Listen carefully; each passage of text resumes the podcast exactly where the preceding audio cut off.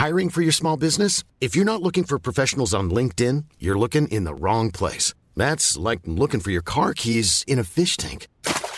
LinkedIn helps you hire professionals you can't find anywhere else, even those who aren't actively searching for a new job but might be open to the perfect role. In a given month, over 70% of LinkedIn users don't even visit other leading job sites. So start looking in the right place. With LinkedIn, you can hire professionals like a professional. Post your free job on linkedin.com slash people today.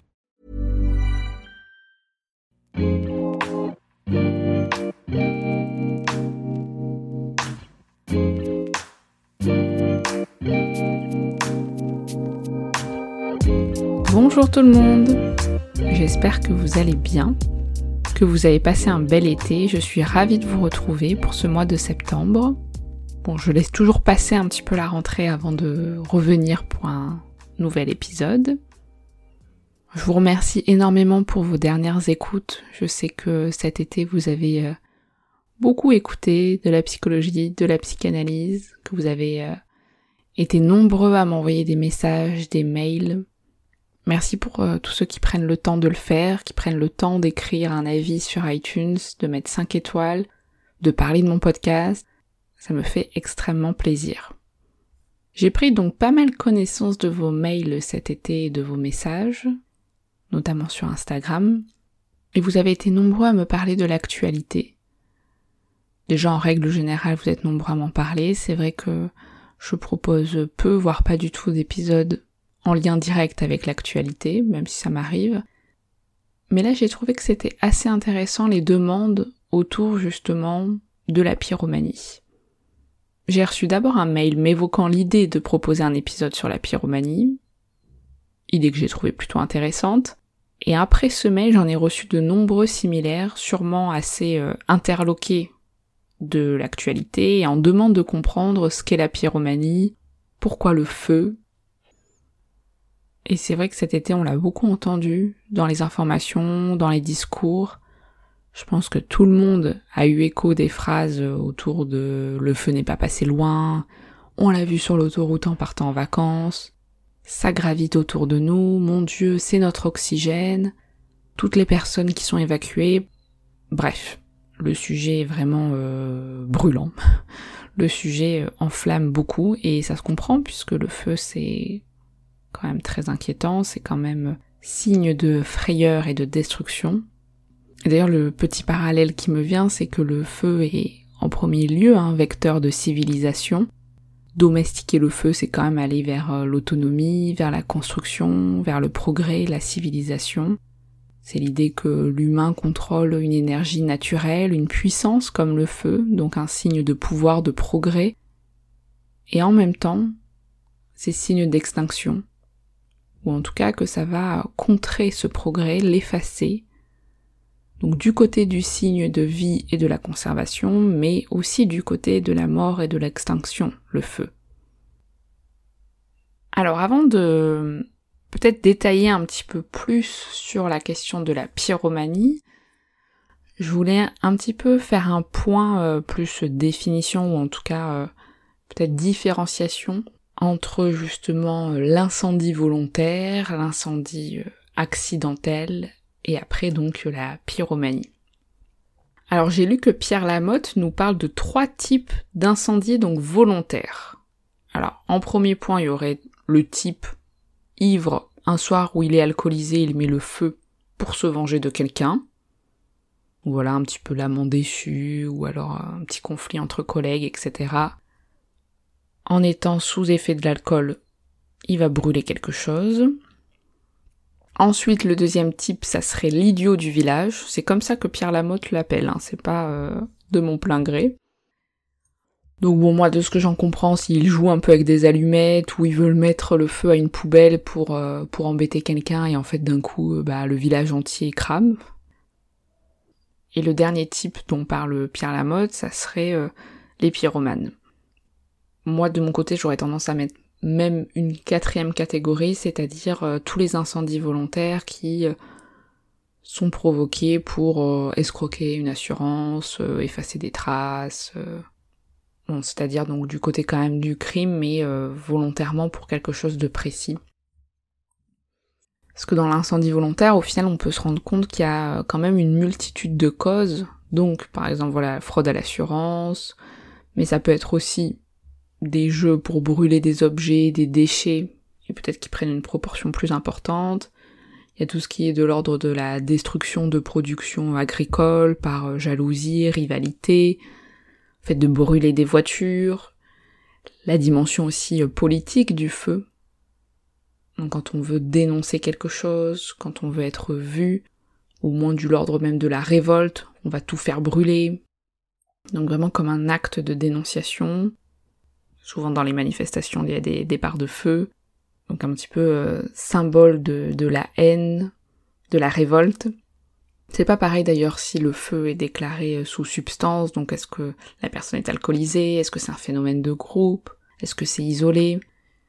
Il y a plusieurs profils, plusieurs causes, plusieurs situations dans l'incendie volontaire déjà, qui sont sûrement, je pense, à différencier de la pyromanie. Il y en a aussi beaucoup qui parlent donc des incendies accidentels, non volontaires, non intentionnels, mais qui dans les exemples nomment euh, le fait de faire un barbecue euh, en pleine forêt pendant la sécheresse, le fait de jeter son mégot sur l'autoroute, en soi, oui, on peut se dire que ce n'est pas de l'ordre euh, de l'intentionnalité, mais on peut quand même, je trouve, interroger la question de l'intention et surtout de l'inconscient.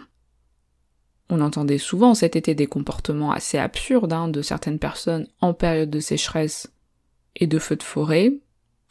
Donc il y a quand même une forme, je trouve, de violence ou en tout cas d'agressivité assez contenue qui peut venir s'exprimer par des petits actes qui vont quand même avoir potentiellement des grosses conséquences. Donc est-ce que c'est parce que la personne coupe l'association entre son geste et la conséquence ou est-ce qu'il n'y a pas quelque chose, voilà, inconscient qui vient aussi s'exprimer par des petits pics comme ça, avec peut-être aussi au fond une forme d'excitation de ce que ça peut donner. Il y a un article que j'ai trouvé euh, assez intéressant qui s'appelle Le feu criminel de Michel Benezek, c'est un article qui date, hein, euh, je crois que c'était 2010 que j'ai vu. Après moi j'ai un petit côté vieille bibliothécaire, donc j'aime bien chercher dans les plus anciennes revues ou dans les livres un peu plus euh, poussiéreux. Bon, 2010 c'est pas poussiéreux, mais en soi, pour le monde de la recherche, ça allait vite. Et en fait, Benezek, il insiste pour désigner l'incendie volontaire sur la même ligne que les homicides et les agressions sexuelles. Donc ça veut dire que c'est caractérisé au niveau pénal comme un crime. Donc il y aurait homicide, agression sexuelle et incendie volontaire sur la même ligne. C'est assez intéressant parce qu'on pourrait se dire est-ce que justement c'est pas dans la jonction, dans le croisement, au milieu justement de ces, de ces deux autres caractéristiques euh, considérées comme un crime? Alors je crois plus qu'il différencie la pyromanie dans l'article, enfin qu'il en parle euh, spécifiquement. Enfin à chaque fois il nomme incendie volontaire alors que pour moi pyromanie c'est quand même pas la même chose et que justement dans la pyromanie on serait peut-être d'autant plus dans ce croisement entre l'attaque et la jouissance. Ce qui est un petit peu complexe, c'est qu'on croise quand même peu de pyromanes, dans le sens où il n'y a pas des services spécialisés, comme peuvent l'être les auteurs de crimes sexuels, donc c'est plus difficile à bien étudier, il y a quand même une rareté des situations où euh, même euh, voilà que ce soit euh, même en libéral, il y a quand même peu de situations où des patients viennent parler d'une tendance à la pyromanie. Mais la pyromanie, donc, c'est qualifié quand même par son nom du côté des manies. Alors d'abord, c'est quoi une manie?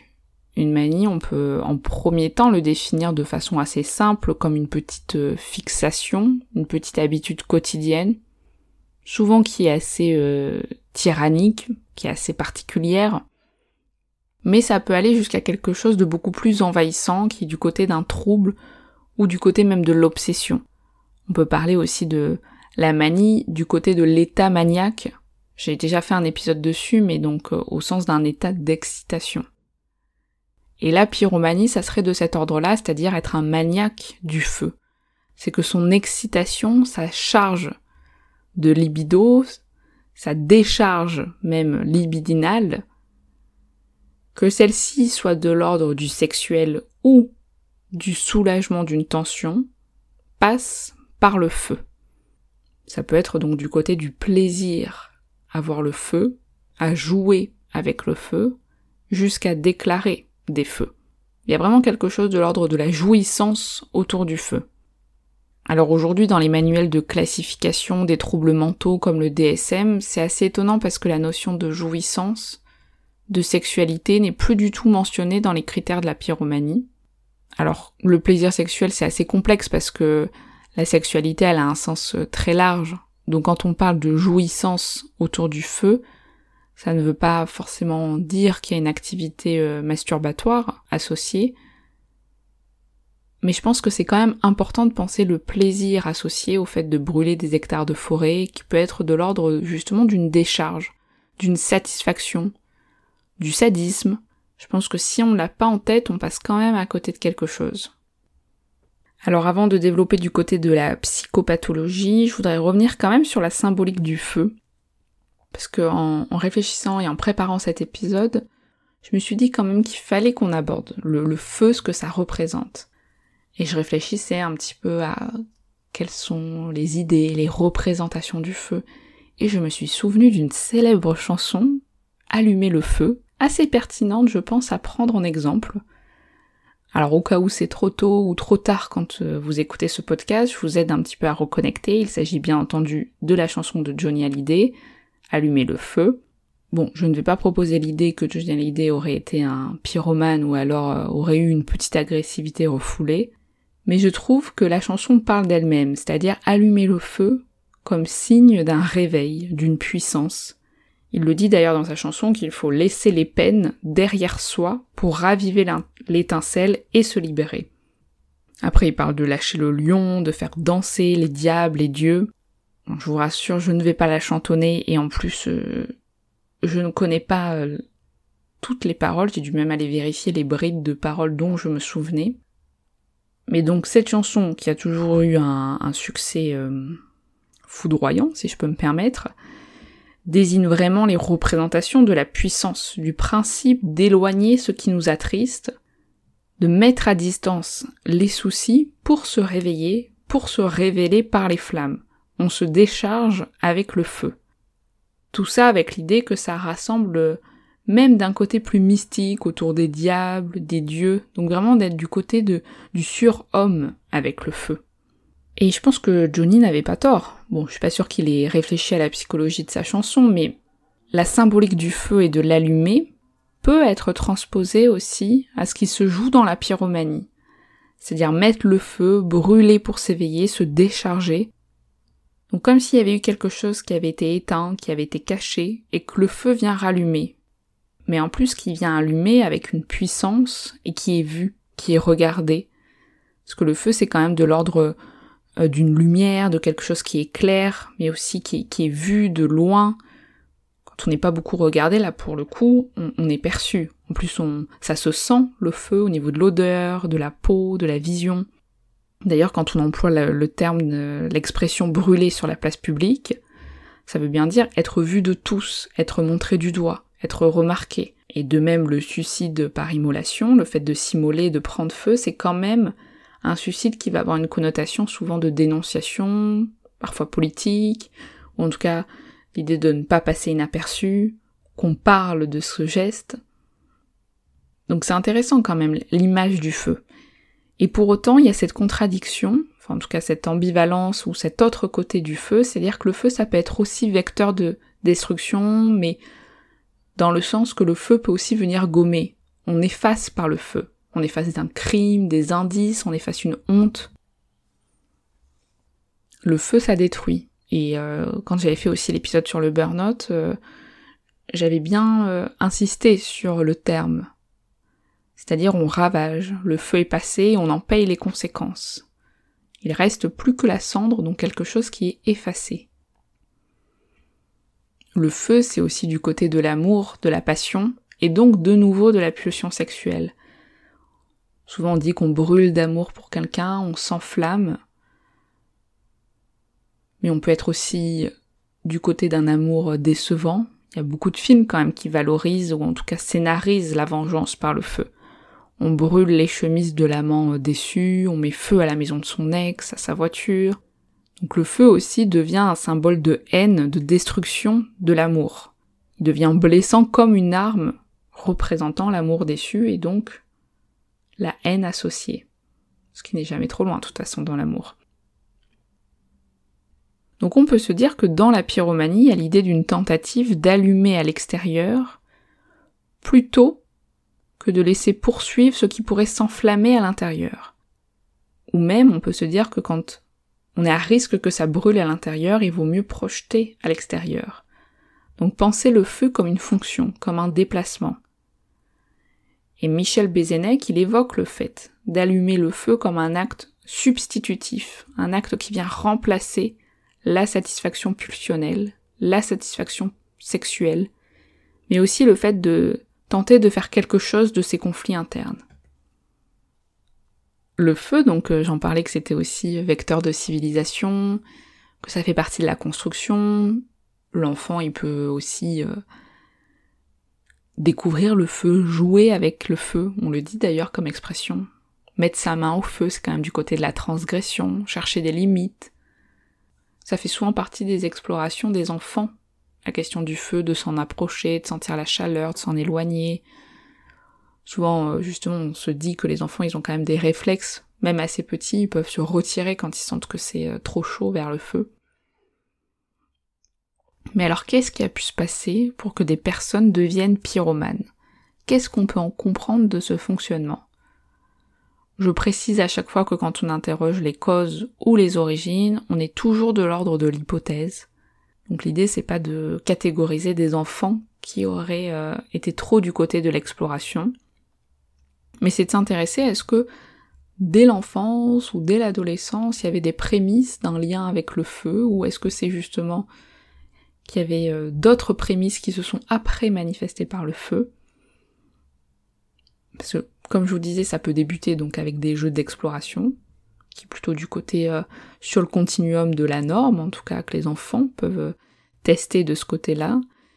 Puis par la suite, des fois, ça peut un peu plus se développer, c'est-à-dire mettre feu à un petit objet, même des fois à dos, mettre feu aux poubelles, etc. Donc encore une fois, ça veut pas dire qu'on est directement du côté euh, pathologique, mais en même temps peut-être qu'on peut, l'interroger quand ça prend un petit peu plus d'ampleur, ou en tout cas quand il y a vraiment une forme d'excitation associée à voir quelque chose qui s'enflamme. Et on, on peut le penser surtout pour un enfant qui aurait du mal à exprimer ses émotions, ou qui ne peut pas les déposer. Mais aussi ce que ça provoque pour l'enfant de voir la réaction des adultes. Donc l'excitation à voir ce que ça provoque chez les adultes. Et Pierre Lamotte le, pense aussi un petit peu pour euh, questionner les origines peut-être de ce type de fonctionnement, en tout cas de cette défense face à un fonctionnement. C'est-à-dire que lorsqu'on a du mal à vivre une émotion, comme la peur ou la colère, on peut tenter de la vivre en la transposant aux autres. C'est-à-dire je ne peux pas me permettre d'avoir peur, mais je vois le visage de mon parent euh, surpris ou craintif lorsqu'il voit que la poubelle est en feu dehors. Et encore une fois, Pierre Lamotte poursuit aussi en mettant l'hypothèse d'un interdit qui n'aurait pas suffisamment protégé l'enfant quand une excitation était trop intense. Parce qu'en tant qu'enfant, être soumis à l'interdit, ou à la règle, ou aux limites, ou à certaines confrontations, ça fait aussi partie de la construction, quoi qu'on en dise. C'est-à-dire qu'on peut imaginer que si on est face à des parents qui sont très passivés par ce que fait l'enfant, ou au contraire un parent qui ne peut absolument pas être dans la communication ou dans le dialogue par rapport à son autorité, par rapport aux règles énoncées, ça peut avoir des conséquences.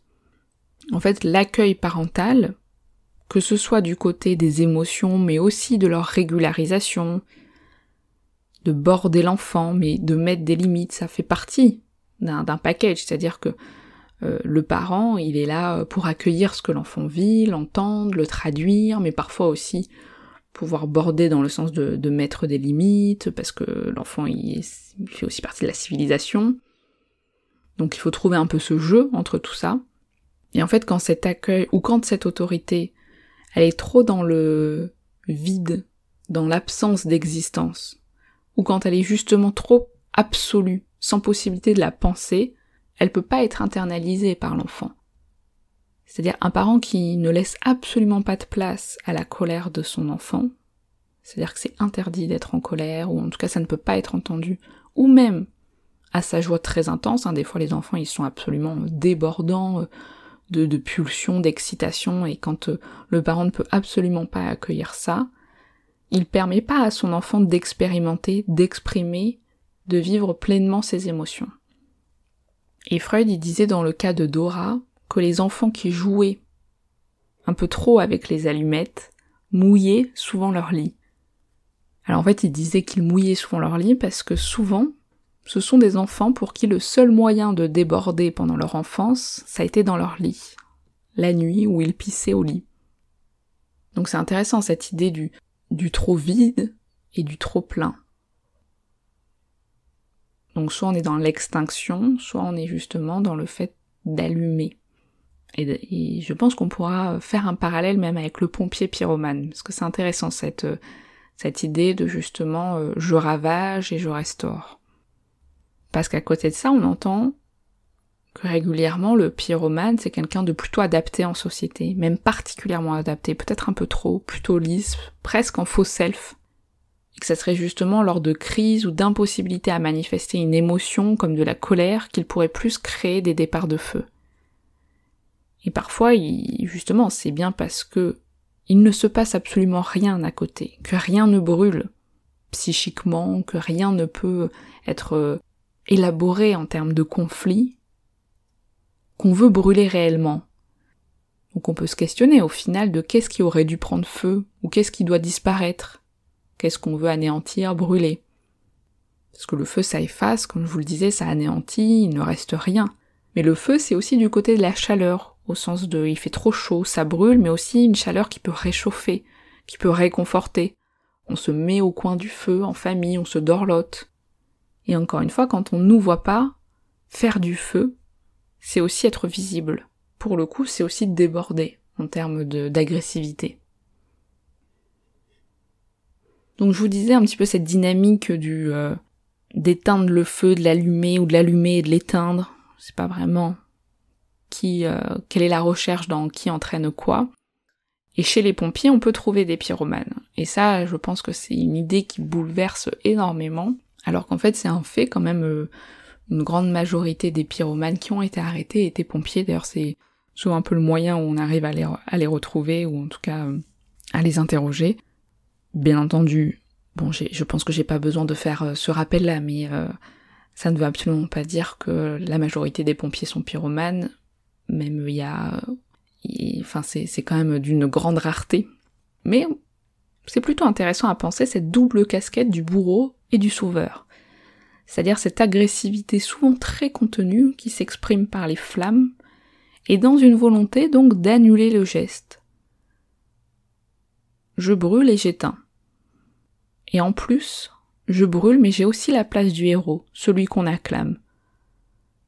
On peut se questionner si est-ce que le feu entraîne une culpabilité et donc le besoin de sauver, en justement transformant du côté de je, je me lance dans une carrière de pompier, ou est-ce que ce besoin d'être mis à la place de héros, de défenseur, amène aussi à des comportements plus pervers d'incendie volontaire? Selon moi, il y a de ça, c'est-à-dire qu'il y a toute une fantasmatique quand même à créer le feu, créer le chaos, créer la peur, et pour autant être celui qui donne l'alarme, celui qui intervient, parfois même celui qui prend des très gros risques pour sauver des personnes. On voit à quel point l'excitation peut continuer, la jouissance sûrement continue dans le risque à être dans les flammes. Donc le fait de risquer sa vie pour sauver des personnes d'une catastrophe qu'on a provoquée, dans quelque chose dont de, presque un peu délirant. Et, euh, et d'ailleurs, les rares personnes euh, pyromanes qui sont interrogées parlent d'un état second. Ils se disent qu'à ce moment-là, ils n'étaient pas eux-mêmes dans l'idée d'allumer le feu, et même de l'éteindre. Et je pense qu'il y a de ça, au sens où, euh, à la Johnny, allumer le feu, quand on est dans une ultra adaptation, rien ne déborde, qu'on a des peines un peu cachées, d'un coup, après une situation, un conflit qui a pu mal à l'aise ou euh, qui a été dans l'impossibilité à partager une émotion, il y a un autre soi, presque du côté du délire qui vient enflammer. Et ça, même pour un pyromane qui n'est pas pompier, hein, être dans une jouissance à l'extinction du feu, une excitation à éteindre le feu, C'est-à-dire qu'il y a quand même des pompiers qui viennent euh, éteindre mon feu, d'une certaine façon. Avec toute la dynamique, bon, quand même, du tuyau, euh, le, tuyau qui déborde, le tuyau qui asperge, qui éteint, bon. Je vous laisse divaguer un peu avec cette réflexion. Mais pour conclure, donc, je voulais ramener cette idée de mettre le feu et de l'éteindre, du trop et du vide, de s'enflammer et se refroidir, de voir son conflit prendre feu, son émotion ravagée, et de l'éteindre pour revenir à un état lissé, seulement descendre et qui ne brûle plus. J'espère que euh, ces petites réflexions vont vous aider, pas forcément à comprendre ce qui se passe euh, l'été, enfin d'ailleurs euh, c'est pas que l'été, hein, le...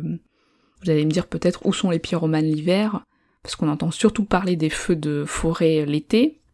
Alors est-ce que ça serait des passages à l'acte uniquement en saison estivale? Eh bien non, je je vais pas dire je vous rassure, mais les feux d'été sont en tout cas plus impressionnants avec les sécheresses euh, en période de canicule, l'été, mais euh, toute l'année des feux sont déclarés dans des forêts, mais ils sont généralement plus rapidement maîtrisés. Il y a aussi des feux sans raison qui sont déclarés dans des voitures, dans des caches d'escalier, dans des déchetteries, mais forcément on va moins l'entendre aux infos. En tout cas, je vous souhaite une bonne journée ou une bonne soirée et je vous dis à très bientôt. Salut